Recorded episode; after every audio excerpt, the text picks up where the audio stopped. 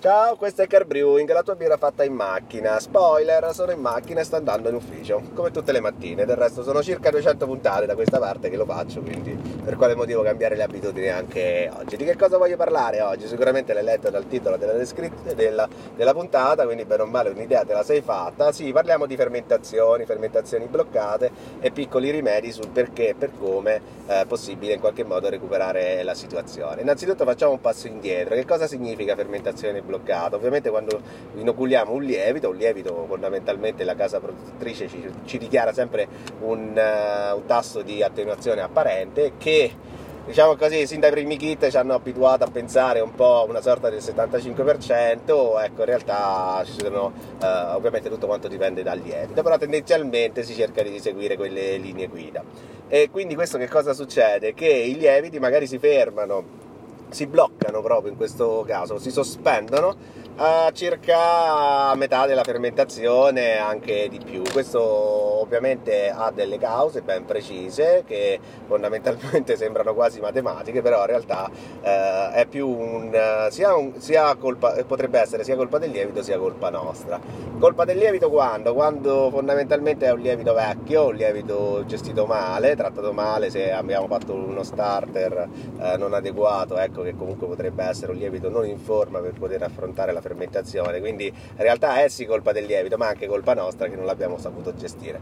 Di conseguenza è colpa nostra se non facciamo un tasso di inoculo di lievito adeguato, ci sono tanti tanti tanti calcolatori online per uh, cercare di stimare la vitalità di uh, le, la, le cellule, i miliardi di cellule necessarie per affrontare una fermentazione a fronte di una densità di, uh, di partenza prevista, ecco che comunque viene fatto un tasso di inoculo. Se lavoriamo in underpitching, molto probabilmente lavori- facciamo lavorare il lievito in una condizione molto di stress, ecco che a un certo punto gliela dà su. Poi considerando pure che i dei lieviti hanno comunque una resistenza all'alcol, quindi se a un certo punto nel mosto si presenta un ambiente ostile perché è troppo presente alcol, ecco che il lievito si inibisce e fa cilecca. Oppure altre condizioni, ovviamente è sempre colpa nostra che non abbiamo fatto corretta, eh, un corretto tasso di mh, ossigenazione del mosto attraverso pietre porose, attraverso valente, quello che vi pare, cascate, eccetera, eccetera, però comunque non l'abbiamo fatto corretto ed ecco che il lievito a un certo punto non ha la forza sufficiente per potersi riprodurre e poi affrontare eh, la guerra la guerra della fermentazione.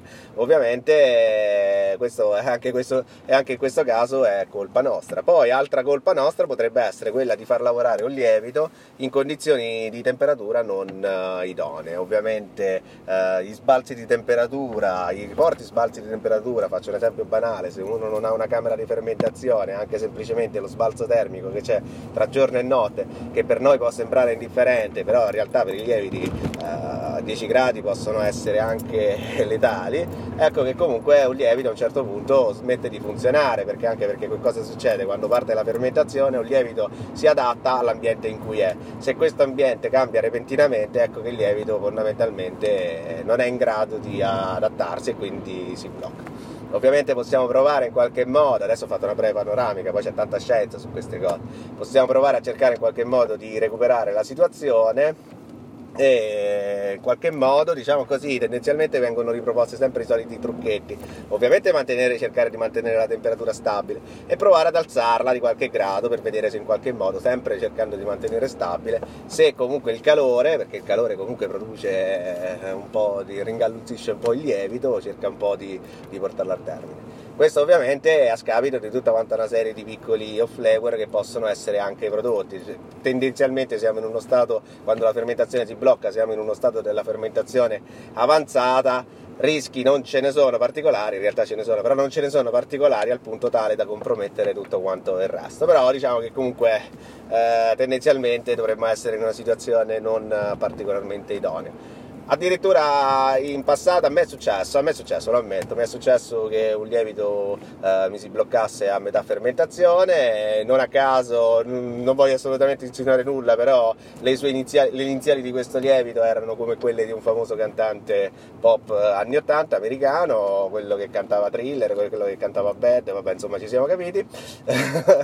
e, e ho cercato di recuperare la situazione e provando ad alzare la temperatura temperatura, però sono riuscito anche in qualche modo a far ripartire la fermentazione con un travaso. Un travaso evidentemente ha smosso un po' eh, il mosto senza, part- senza, prevedere un'ossigenazione, senza prevedere uno splash, vabbè insomma quelle tecniche lì proprio molto molto elementari, ecco che comunque effettivamente la fermentazione ha, eh, ha ricominciato. Avevo previsto una densità di, se non ricordo male, di 1012 per quella gota, stiamo parlando di 4 anni fa, eh, mi sono fermato a 1014. Ecco, eh, essendo sempre un lievito di quelli che cominciano sempre con quelle due iniziali che ho detto prima, eh, sempre, è sempre meglio comunque tendere ad allungare i tempi di fermentazione perché comunque sono dei lieviti che poi eh, ripartono così come se niente fosse, come se niente fosse.